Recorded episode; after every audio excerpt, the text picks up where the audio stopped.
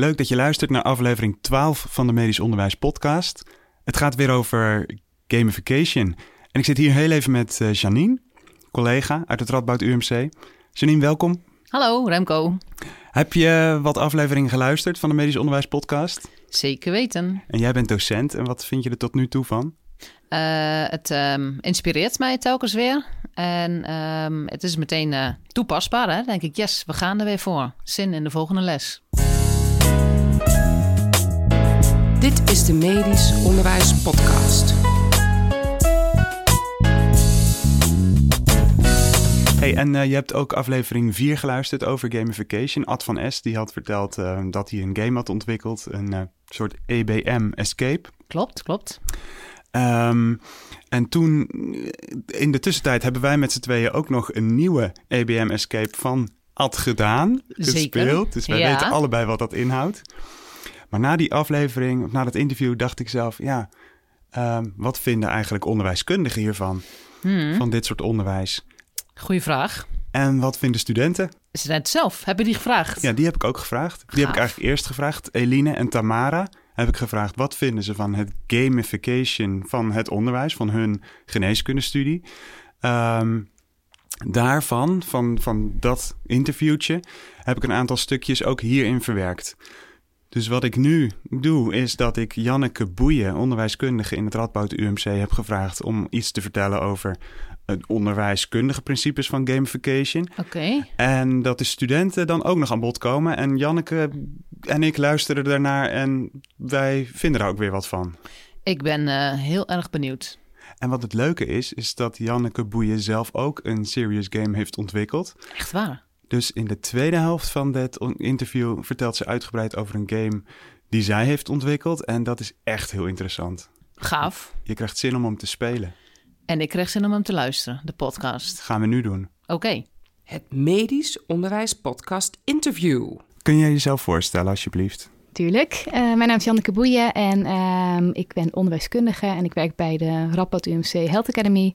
Uh, en daar hou ik me bezig met het ja, ontwerpen, ontwikkelen en organiseren van bij- en nascholing voor ja, eigenlijk allerlei soorten zorgprofessionals ehm, en binnen het Radboud UMC en, en daarbuiten. Oké, dus niet alleen, of misschien helemaal niet studenten?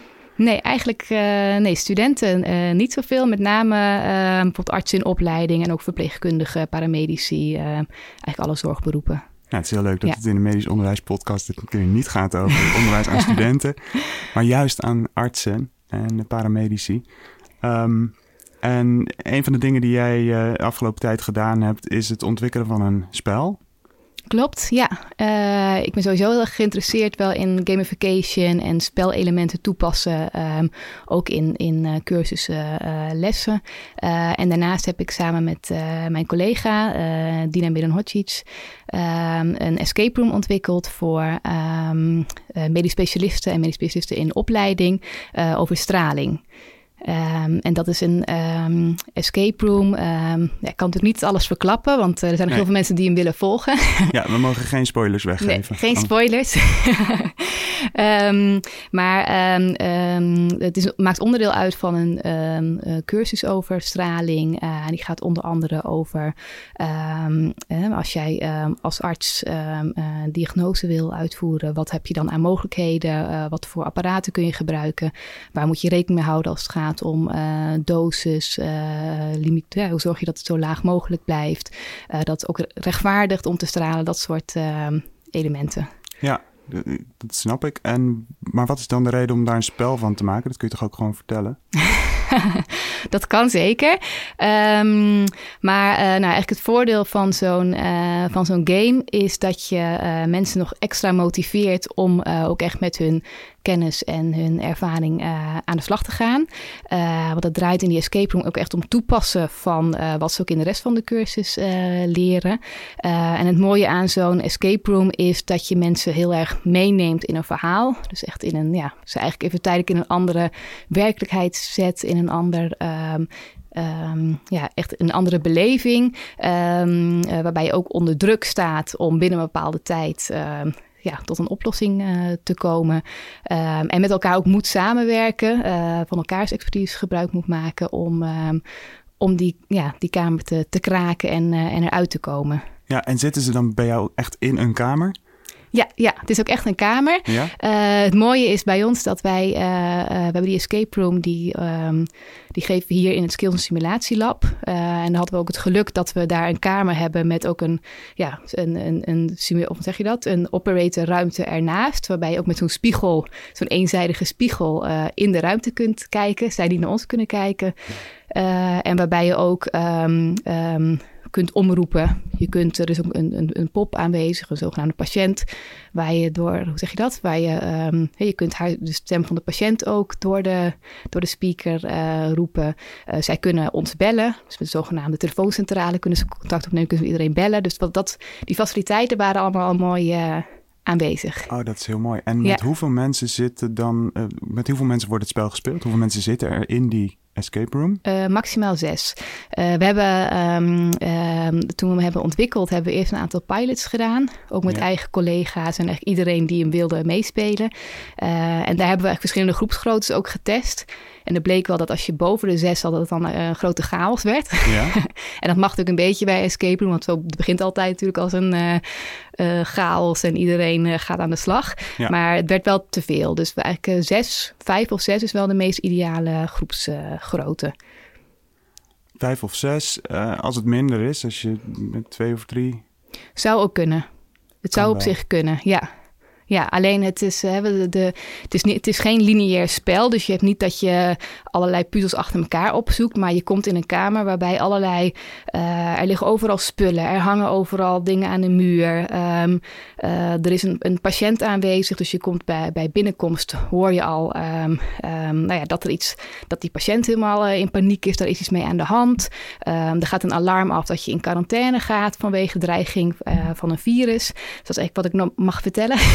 ja, ja, precies. We moeten oppassen dat we ja. nogmaals niet te veel vertellen. Precies. Um, dus er gebeurt eigenlijk van alles. Mhm. En um, um, uh, ja, je, hebt ook de, je hebt ook meerdere mensen nodig. Omdat de een ook meer met de patiënt aan de slag moet gaan. En kijken, wat is daar nou mee aan de hand? Uh, er liggen allerlei spullen. Die patiënt heeft allerlei spullen mee. Een koffer met allerlei uh, materialen. Dus, dus ja, je Dus zou je met twee mensen kunnen spelen, maar dan kom je er waarschijnlijk niet zo snel uh, Dan is het dus uit. te veel te doen voor twee mensen. Dus je betekent dat je ook een soort taakverdeling moet gaan krijgen Ja, klopt. binnen die groep. Ja, maar het mooie is wel dat, uh, ik, ik heb wel eens gelezen dat bij escape rooms, dat het eigenlijk meest effectief werkt als je gewoon één leider of coördinator hebt um, die, die verzamelt van wat mensen allemaal hebben gevonden en dat het met elkaar in verbinding uh, brengt.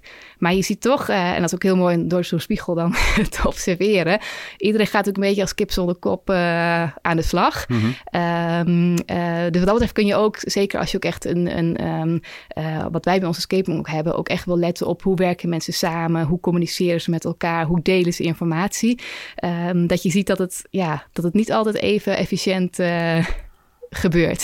Ja, dat is eigenlijk een nieuwe laag dan van de escape room. Want je bent bezig, je zegt net van we, je probeert ervoor te zorgen dat mensen de kennis die ze hebben gaan toepassen in dat spel. Ja. Dus je bent eigenlijk bezig met een soort formatieve toetsing.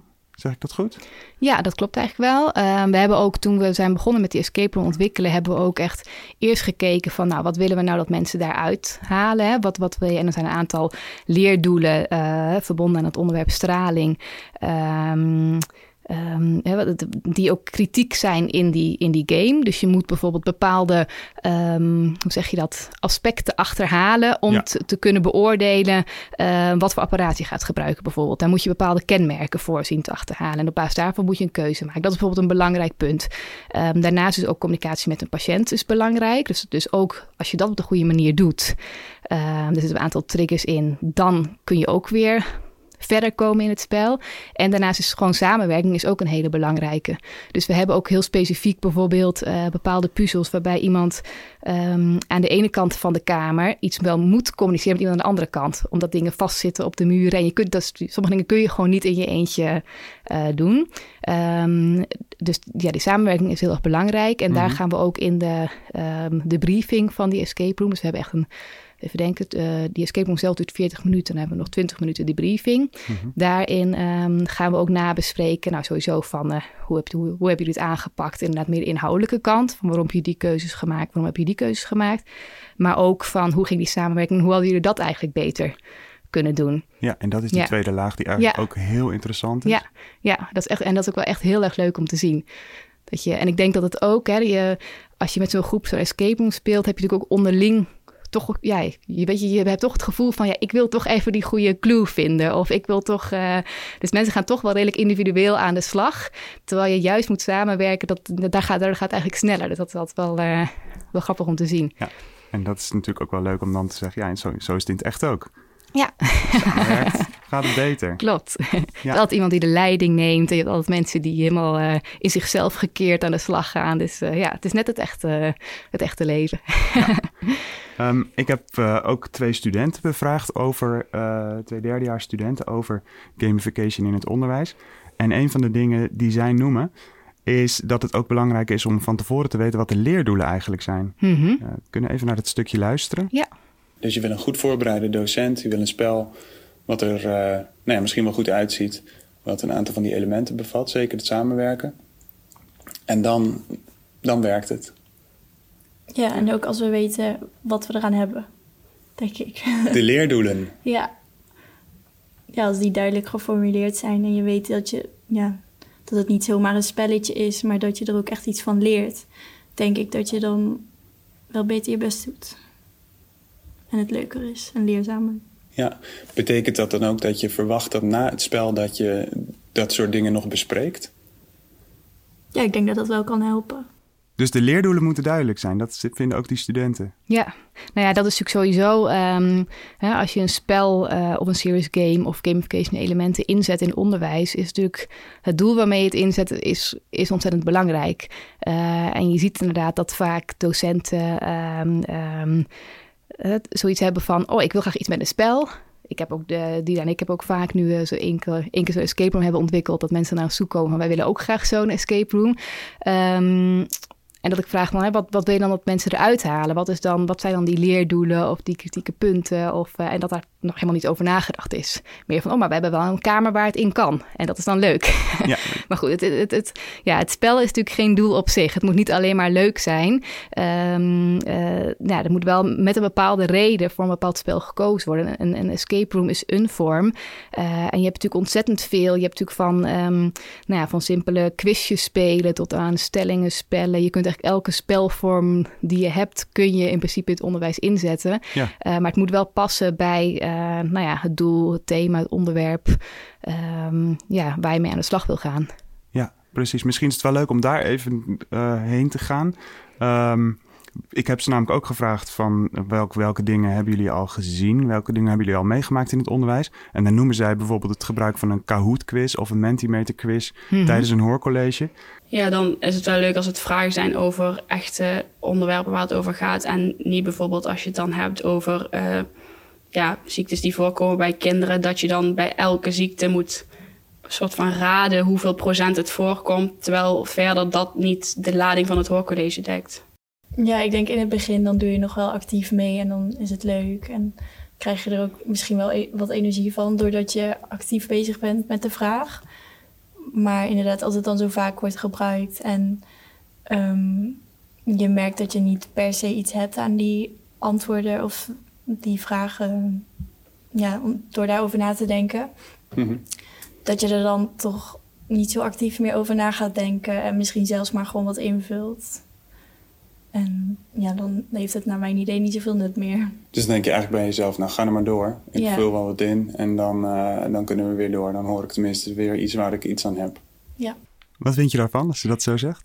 Ja, ja, herkenbaar. Tenminste, ik, ik kan me echt nog herinneren dat ik voor het eerst zo'n Kahoot deed. Ik denk misschien vijf jaar terug of zo. Toen het voor het eerst een beetje opkwam. Dat ik echt dacht, wauw, super gaaf. Toch in het begin vind je dat echt... eh, eh, dan denk je, hoe kan dat? En je vult je in op je telefoon. Dan zie je op het scherm. En dan ben je er super enthousiast over. Ehm, nou ja, en als je zoiets vijf keer hebt gedaan... dan denk je ook zelf van, nou, dat, eh, daar gaan we weer. Komt dat irritante Kahoot muziekje weer tevoorschijn. Ja. Ehm, dus, uh, en, ik, en ik heb laatst ook gelezen dat, uh, dat gamification elementen in het onderwijs um, echt wel toegevoegde waarde hebben. En ook echt een, een effect is aangetoond op, het leer, uh, op de leeruitkomst. Um, maar wat er heel erg mee te maken heeft, is ook het, het hoe nieuw is iets. Dus het vernieuwende effect. Dus als je iets voor het eerst doet en het is leuk en vernieuwend en je wordt daarin meegenomen, dan werkt het. Maar zodra je het een paar keer op dezelfde manier hebt gedaan, dan gaat het effect ook ook wel redelijk snel weg. Um, dus wat die student vertelt, dat komt ook terug in de literatuur? Ja, ja. Dat, ja, dat heet het zogeheten novelty effect volgens mij. Um, dat je inderdaad als je een paar keer zo'nzelfde manier, um, zo'n vernieuwende onderwijsmanier inzet, dat het dan op een gegeven moment ook wel het effect daarvan weggaat. Ja. Um, en wat, nou, wat belangrijk is, is natuurlijk wat we het net over gehad hebben: van met welk doel zet je het in? Dus zet je het doel gericht in. Um, wat vaak wordt gedaan is van: goh, uh, we willen graag de studenten wakker houden um, of erbij betrekken. Maar ja, denk, is, is dat dan de juiste manier? Als je mensen echt wakker wil houden, dan kun je misschien beter iets echt actiefs doen. Waarbij ze uh, moeten gaan staan en zitten met stellingen bijvoorbeeld. Dus dan maak je mensen meer wakker dan dat je je telefoon erbij pakt. Ook ja. omdat ja, zodra jij je telefoon pakt, zie je natuurlijk al je appjes binnenkomen en je Instagram meldingen. En dan uh, ben je zo juist weer afgeleid. Dus dat kan het ook juist een negatief uh, uh, effect hebben. Um, ik denk dat het ook wel vaak zoeken is naar, goh, hoe, hè, want op zich is zo'n Kahoot of Mentimeter gebruiken we natuurlijk hier nu ook vaak uh, uh, binnen de universiteit.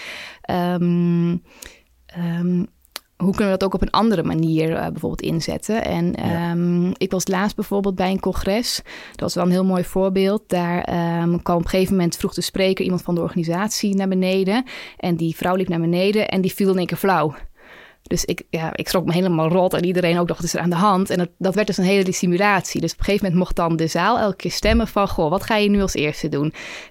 Um, hè, wie ga je bellen? Um, en op een gegeven moment werd het ook heel medisch van, ga je nu zuurstof toedienen of wat dan ook? En dan kon je dus als zaal meestemmen. En datgene wat je stemde werd dan ook dus daadwerkelijk ook gedaan. Ah, ja. uh, en op die manier speel je dus met z'n allen eigenlijk een hele simulatie na. Nou, dan heb je ook wel meteen de aandacht te pakken en je kunt echt ja, als deelnemer invloed uitoefenen op hetgeen wat daar vooraan gebeurt. Dat is misschien weer zoiets is weer een andere vorm, waarbij je wel gewoon weer zo'n uh, zo'n Kahoot gebruikt, maar dan heb je wel ja. weer een, een, andere manier. Je voegt er iets nieuws aan toe. En dat is eigenlijk om dat novelty effect, die, ja. die slijtage tegen te gaan. Ja, ja de studenten vertellen daar ook iets over, over een plotselinge simulatie in het onderwijs. Dat kan ik ook even laten horen. Ja, dat was dan volgens mij een meisje van de vakgroep.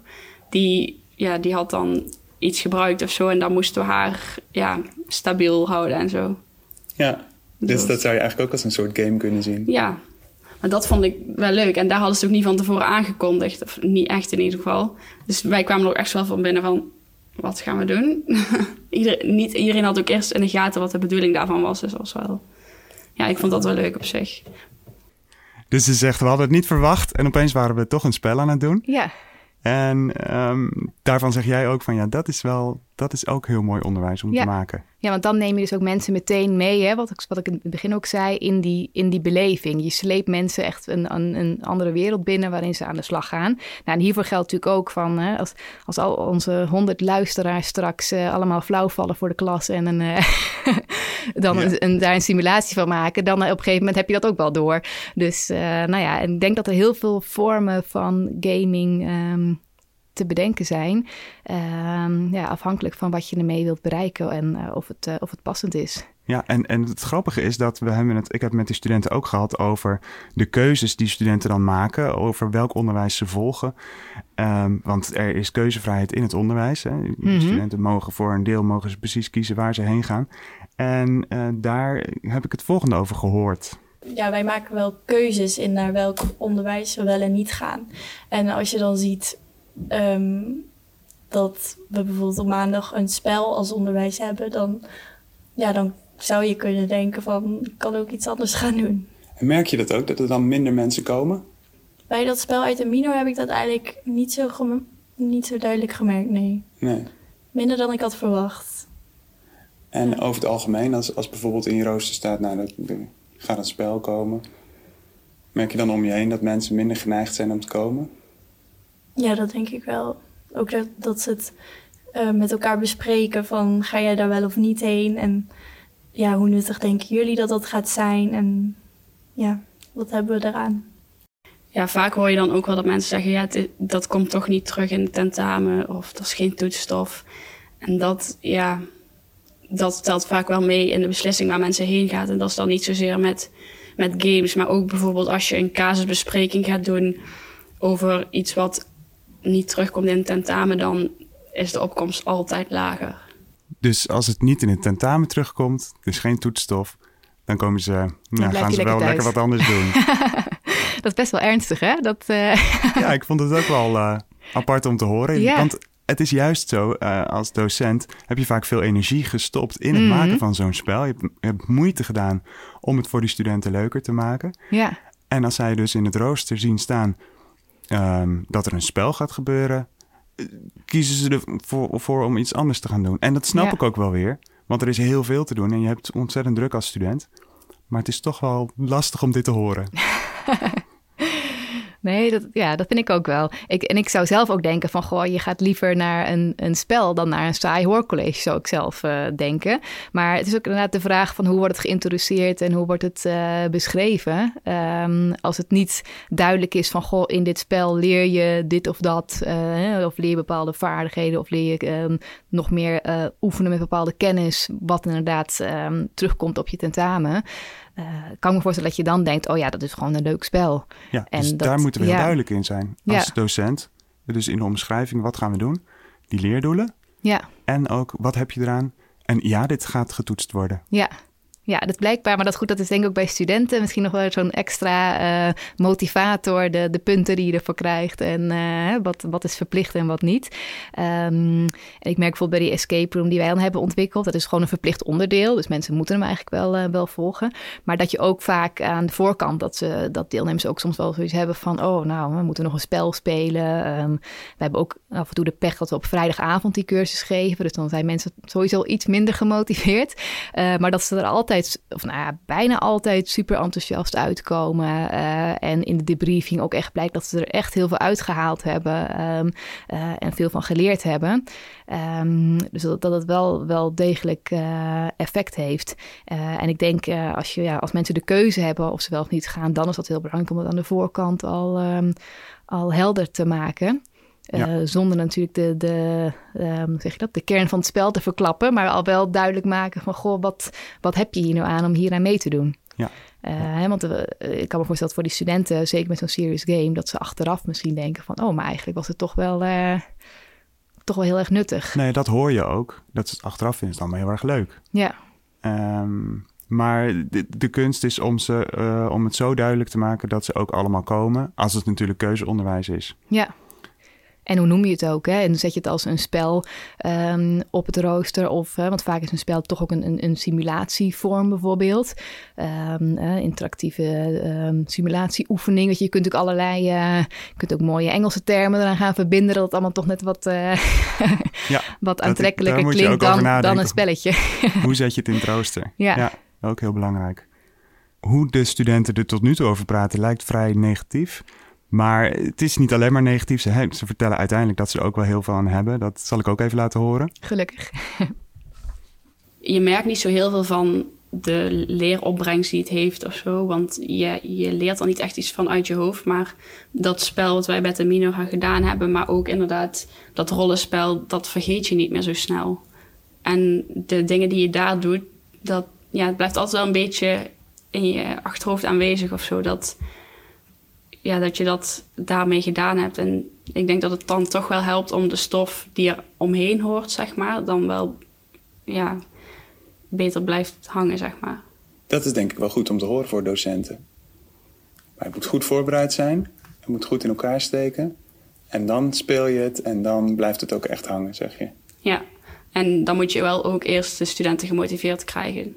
Want niet dat ze al afhaken voordat ze weten dat deze opbrengst kan hebben, zeg maar. Ja, en je moet het geen spel noemen, want dan komen jullie niet. Dus ze zegt, het blijft wel hangen. En het is eigenlijk een mooie kapstok voor de rest van de leerstof. Ja, nou dat is in ieder geval een hele mooie, eh, mooie opbrengst dan. Ja, dat lijkt me ook. Dus Ja. we moeten er sowieso mee doorgaan met het maken van spellen in het onderwijs. Ja, dat denk ik ook. Als het aansluit bij het doel, hè? Ja, dat is Als heel het belangrijk. nuttig is. Oké, ehm, je hebt dus die, eh, ehm, je hebt dus die escape room ontwikkeld. Hoe doe je dat eigenlijk?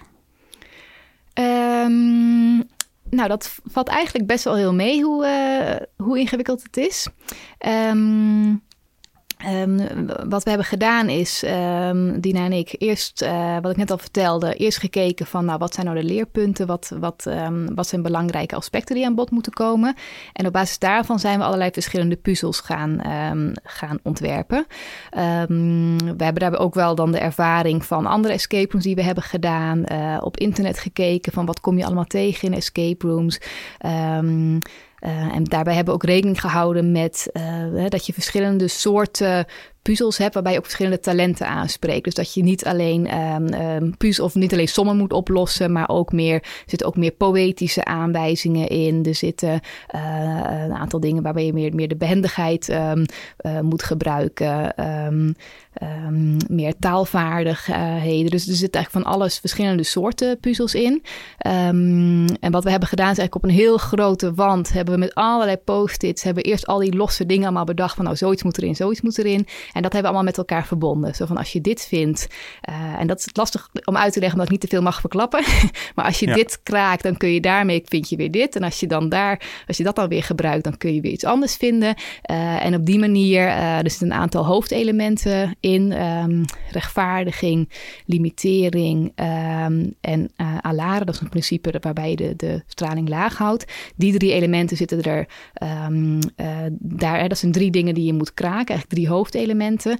Als je die drie hebt gekraakt, dan kun je vanuit daar ga je ook weer verder in het verhaal. Dus, dus we hebben echt een gigantisch schema van hoe alles met elkaar uh, samenhangt.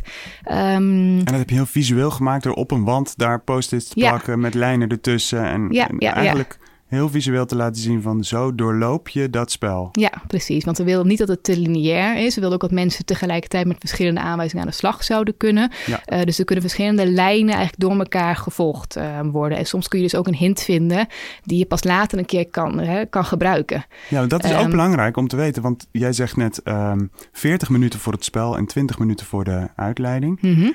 En dat is natuurlijk belangrijk, omdat je, uh, je concentratiespannen is soms niet als je anderhalf uur ermee bezig zou zijn, bijvoorbeeld, ja, dan is dat heel lang. Is veel te lang, ja. Dus in het ontwerp van het spel moet je ook ervoor zorgen dat dingen tegelijkertijd kunnen gebeuren. Ja, dat die, die, die, die, vijf, zes mensen in die kamer tegelijkertijd met, met, met dingen bezig kunnen ja, zijn. Klopt, maar tegelijkertijd is het natuurlijk ook omdat het een educatieve escape room is, zijn er bepaalde dingen in waarvan je wil dat iedereen het meemaakt. Ja. Um, dus we hebben wel bepaalde momenten waarop ze eigenlijk niet verder kunnen met andere puzzels en met z'n allen moeten gaan focussen op die patiënt. Waarbij ze ook echt, we hebben ook echt een röntgen en een echoapparaat. Dus op een gegeven moment kunnen ze ook echt een apparaat gaan gebruiken. En als het op de juiste manier gebruikt, komt daar ook iets uit. Dus je moet zorgen En- dat de dingen waarvan je wil dat ze het allemaal snappen, dat ze daar ook allemaal bij betrokken worden Ja. in het spel. Ja, precies. Precies. En dat, dat, dat, dat, en dat is natuurlijk lastig met zo'n educatieve escape room. Je kunt ook niet, eh, mensen moeten niet vastlopen na 20 minuten en totaal niet verder komen, want dan missen ze die hele leerervaring. Dus we hebben ook een heel draaiboek erbij gemaakt van nou op zoveel minuten geven we die hint, op zoveel minuten geven we die hint. Ehm, dus in principe, ja, de, de, allerlaatste schakel kunnen mensen nog mislopen, dat ze niet eruit komen, maar ze hebben wel in ieder geval dat gebruik van dat apparaat en eh, dat, dat moet je in ieder geval nog een keer meemaken. Dus dat bij een normale escape room kunnen mensen natuurlijk totaal niet eruit komen. Ja. En met zo'n educatieve escape room wil je toch dat ze bepaalde stukken in ieder geval meemaken. Ja, Ja, dus daar moet je inderdaad bij het ontwerpen wel, eh, wel rekening mee houden.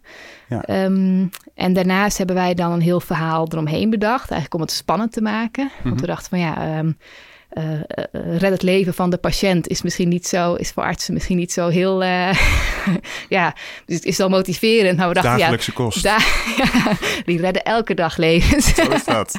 Dus we dachten, ja, er moet wel iets anders omheen. Dus wij hebben nog een heel, uh, wij zijn ook helemaal de geschiedenis ingedoken. Ook um, met, um, uh, met de atoombunkers, de Koude Oorlog, wat hier in Nijmegen allemaal heeft gespeeld. Ah. En dus we hebben ook een heel verhaallijn van een man die ook echt bestaan heeft. Um, nou ja, die is heel wat van plan in het verhaal. Dus dat hebben we helemaal eromheen gebouwd. En ook mm. ervoor gezorgd dat dat ook met, met geluidsopnames en uh, dat dat ook vaak terugkomt. Dat mensen daar een beetje in dat verhaal worden, worden meegezogen. Wauw, dat klinkt heel professioneel. ja, nou ja, het is, ja we wilden wel echt een, dat het wel een, echte escape room was. Hè? Dat je niet gewoon een, een spel speelt en wat kluisjes kraakt bijvoorbeeld. Maar dat we ook echt dachten, het moet wel zoals bij een echt, echte escape room. Ja. Ehm, en dat dan gecombineerd met, ehm, met wel dat, uh, dat educatieve. Ja, want dus, um, zeg je dan eigenlijk van, ja, als je het minder professioneel aanpakt, dan werkt het minder goed? Nou, dat, dat wil ik niet meteen zeggen. Um, maar ik denk wel dat het belangrijk is om wel te, voor te zorgen van hoe kun je nou die beleving van mensen zoveel mogelijk aanspreken. Uh, om ze echt mee te nemen in het verhaal. Uh, en je ziet wel dat, uh, wat ik natuurlijk die mensen mooi door die spiegel observeren, dat ze ook echt er wel in meegaan van, oh, we moeten snel zijn en uh, wat gaat er ja. gebeuren? En dat, dat is wel heel erg, ja, ook wel leuk om te maar zien. Eigenlijk ook actiever op, op die manier. En, en, en onthoud, is de, de gedachte dan, onthouden ze dingen ook beter? Dan kunnen ze later dat terugkoppelen naar die situatie? Um, nou, het idee van zo'n heel thema eromheen is vooral om mensen extra te motiveren om, uh, om ermee aan de slag te gaan. Ja. Om ze daarbij um, um, bij te betrekken. Uh, Ja. En ik denk dat, dat die debriefing uh, daarom ook wel heel belangrijk is in dit geval. Omdat ja, je gaat natuurlijk heel erg op in zo'n verhaal Mhm. en er gebeurt van alles. En die adrenaline speelt heel erg mee. Dus daarom is zo'n debriefing waarbij je even tot rust komt. En nog eens nabespreken, want wat heb je nu allemaal gedaan? Hoe is dat gegaan?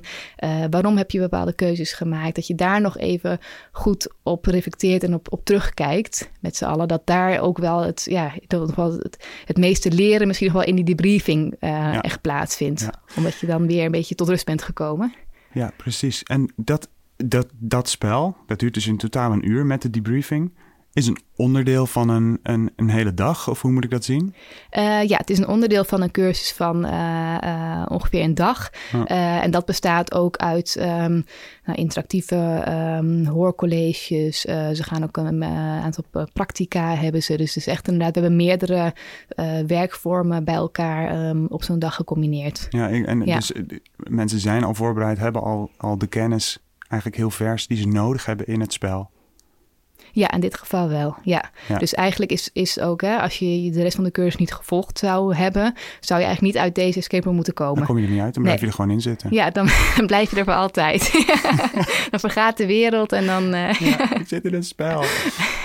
Ehm, Maar dat is inderdaad wel het, wel het idee. En Ja. je kunt natuurlijk ook, ehm, in dit geval is het inderdaad meer toepassing van kennis eh, die je daarvoor hebt geleerd. En je hebt natuurlijk ook wel, ik heb al een keer een escape room gedaan over, ehm, ehm, over privacy ging dat. Waarbij je dus geen voorkennis kreeg, maar waarbij je dus op het moment zelf in die escape room allerlei eh, dingen vond en tegenkwam. En op die manier ehm, op, het, op het moment zelf leerde. Dus Mhm. op, de, op in de escape room zelf nieuwe kennis Ja. eh, opdeed. Dus, dus daar is het ook zeker voor, dat? voor mogelijk.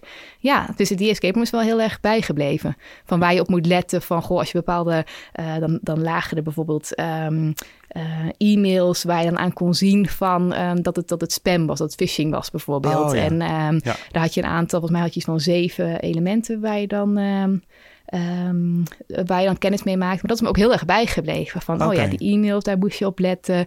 Ehm, en ehm, nou ja, vertrouwelijke brieven weggooien, daar ging het allemaal over. En dat was, ja, dat is ook wel een hele leuke manier om echt eh, mensen die helemaal nog eh, weinig weten, om daarmee kennis te maken. Ja, dus je zegt eigenlijk, in, in jullie geval is er een hele, nou ja, een, een- of een dagdeel aan vooraf gegaan waarbij mensen al kennis hebben opgedaan. Maar dat Ja. is eigenlijk ook niet per se nodig. Ligt er misschien ook een beetje aan wat het niveau van het spel is, wat het Ja. niveau van de kennis is die je echt nodig hebt. Oké, Want je kunt natuurlijk ook in een escape room eh, informatie neerleggen, hè? De, Ja. boeken of eh, dat, dat je mensen op dat moment eh, informatie laat opzoeken waarmee ze bepaalde puzzels moeten kraken. Dus, dus dat is ook zeker, eh, zeker mogelijk, ja. en dat zullen sommige mensen goed kunnen als ze onder eh, tijdsdruk zitten, stress hebben. En Ja. voor andere mensen geldt dat misschien niet. Dat Ja. merkte ik zelf in een, eh, in een escape room die ik speelde. Dat het lastig was om rustig een stukje in een boek te lezen. Terwijl we met tijdsdruk zaten en Ja, in het spel bezig ja. waren. Dat is denk ik iets waar je als maker ook rekening mee moet houden. Ja, ja, en dat is denk ik wel. Hè, eh, ehm, ik denk dat je nooit een escape room eh, alleen kunt inzetten om heel veel verschillende leerdoelen te behalen. Dat je, dat je inderdaad of het meer als wat wij hebben, meer als toepassing, of misschien meer als trigger ehm, op een bepaald onderwerp om ze echt ergens weer kennis te laten Ja, maken. precies. En dat ze daarna nog de boeken ingaan en het echt willen ja, gaan leren. bijvoorbeeld. Ja. Ja. Ja. En eh, dan, is het, eh, dan heb je het ontwikkeld, het spel. Ehm, hoe ga je testen of het wat is? Ehm, nou, wij hebben dus een aantal pilots eh, ehm, gedaan. Waarbij we dus, eh, nou, we hebben ook een aantal collega's die hebben dan eerst helemaal op de inhoud. Hebben we dan eh, de speakbriefjes erbij gegeven. Dat zij in ieder geval die kennis hadden. Die hadden ook natuurlijk wat meer hints nodig. Ehm, en ook wel echt eh, experts op het gebied van straling eh, hebben we gevraagd. Daar hebben we combinaties van gemaakt, ook van verschillende beroepen. ehm, eh, die hem getest hebben. En op basis daarvan ehm, hebben we nog best wel veel bijgesteld. Mhm. Het is gewoon best het is lastig in te schatten wat als moeilijk wordt ervaren en wat als. Want je hebt daar zelf wel een beeld bij dat je denkt, nou, dit, dit hebben mensen wel door. En dat hebben Mhm. mensen al helemaal niet door. En je hebt ook wel dingen waarvan je denkt, oh, dit is best wel moeilijk. En dan is het binnen no time opgelost. Dus we hebben daar volgens mij een stuk of ehm, vier pilots of zo voor gedaan. En hebben sommige dingen hebben we echt weer uitgegooid, andere dingen weer aangepast. Ehm, en ook op basis daarvan dat hele draaiboek gemaakt van, nou, wat is ongeveer, hoe lang hebben mensen ongeveer nodig eh, om tot een bepaald punt te komen en wanneer gaan we dan eh, bepaalde hints geven om ze toch verder te brengen. Dat je in ieder geval enigszins in het, ja, in het tijdspad wel, eh, wel blijft. Ja, dus je bent niet klaar als het eenmaal gemaakt is. Je moet het nog een paar keer testen, je moet het nog een paar keer aanpassen. Ja, En wat ik me ook afvroeg, mensen hebben dat dan gespeeld. Je hebt het helemaal ontwikkeld, zit heel veel tijd in. Hoe zorg je ervoor dat mensen onderling niet ehm, de, de, de clues verklappen aan de volgende groep die dat gaan spelen? Hebben jullie daar het over gehad? Ehm, nou, eigenlijk niet. Want je merkt dat er best wel competitie ontstaat tussen die teams. Want vaak spelen we dan met een groep, of we spelen bijvoorbeeld drie groepen achter elkaar. Mhm. Dat ze juist heel erg dat competitie hebben van, oh, maar wij waren er in 35 minuten uit. En dan die gaan, ook, die gaan juist niks aan elkaar verklappen. Nee, oké. Dus eh, volgens mij valt het wel mee. Ja, we zeggen wel altijd aan het begin van, goh, vertel niks aan anderen. Maar dat zeg je er wel echt ehm, bij. Ja, ja, ja. ja, ja dat komt echt de volgende week bijvoorbeeld weer een groep. Ja, die moet natuurlijk niet weten wat, eh, wat, wat de oplossing is. Ja, nee, maar over het algemeen valt het wel mee. Ik denk ook bij gewone escape rooms ga je ook niet zo snel aan anderen zeggen van, want het is ook, dan is het ook niet meer leuk. Nee, Dus de lol er ook een beetje vanaf. Dus eigenlijk wil je het ook helemaal niet weten van tevoren. Wat, eh, ik bedoel, eh, het, is niet, het is niet zo dat als ze niet eruit komen, dat ze de cursus niet hebben gehaald of zo. Nee, dus, maar dat is ook wel belangrijk dat je ja. wel aangeeft: dit is geen summatieve toetsing. Ja, maar voor zover ik weet is er nooit wat onderling verklapt. Dus Oké. dat, eh, nee, dat, ik denk dat mensen toch wel zoiets hebben van... oh, ik heb hebben een goede tijd en eh, we houden mooi van onszelf hoe we dat hebben gedaan. Ja, ik weet weer heel veel meer over gamification en serious games. Luisteraars nu ook. Dankjewel, Janneke. Graag gedaan. Geef een beoordeling in de Apple Podcast app. Ik zit hier met Jeroen Wollaars. Goedemiddag. Jeroen, je hebt naar de podcast geluisterd. Wat vind je er tot nu toe van? Ik vind het heel interessant. Ik leer dingen over leren. En normaal ben ik niet zo goed in onderwijs. Dus ik kan wel wat les gebruiken. Zijn we nou een promo aan het opnemen voor de Medisch Onderwijs Podcast? Wat denk jij? Natuurlijk. Word ik nou hier gewoon misbruikt? Natuurlijk. Ik kom hier gewoon voor een biertje en een wijntje. Dankjewel, Jeroen. Vreselijke man. Bedankt voor het luisteren naar de Medisch Onderwijs Podcast.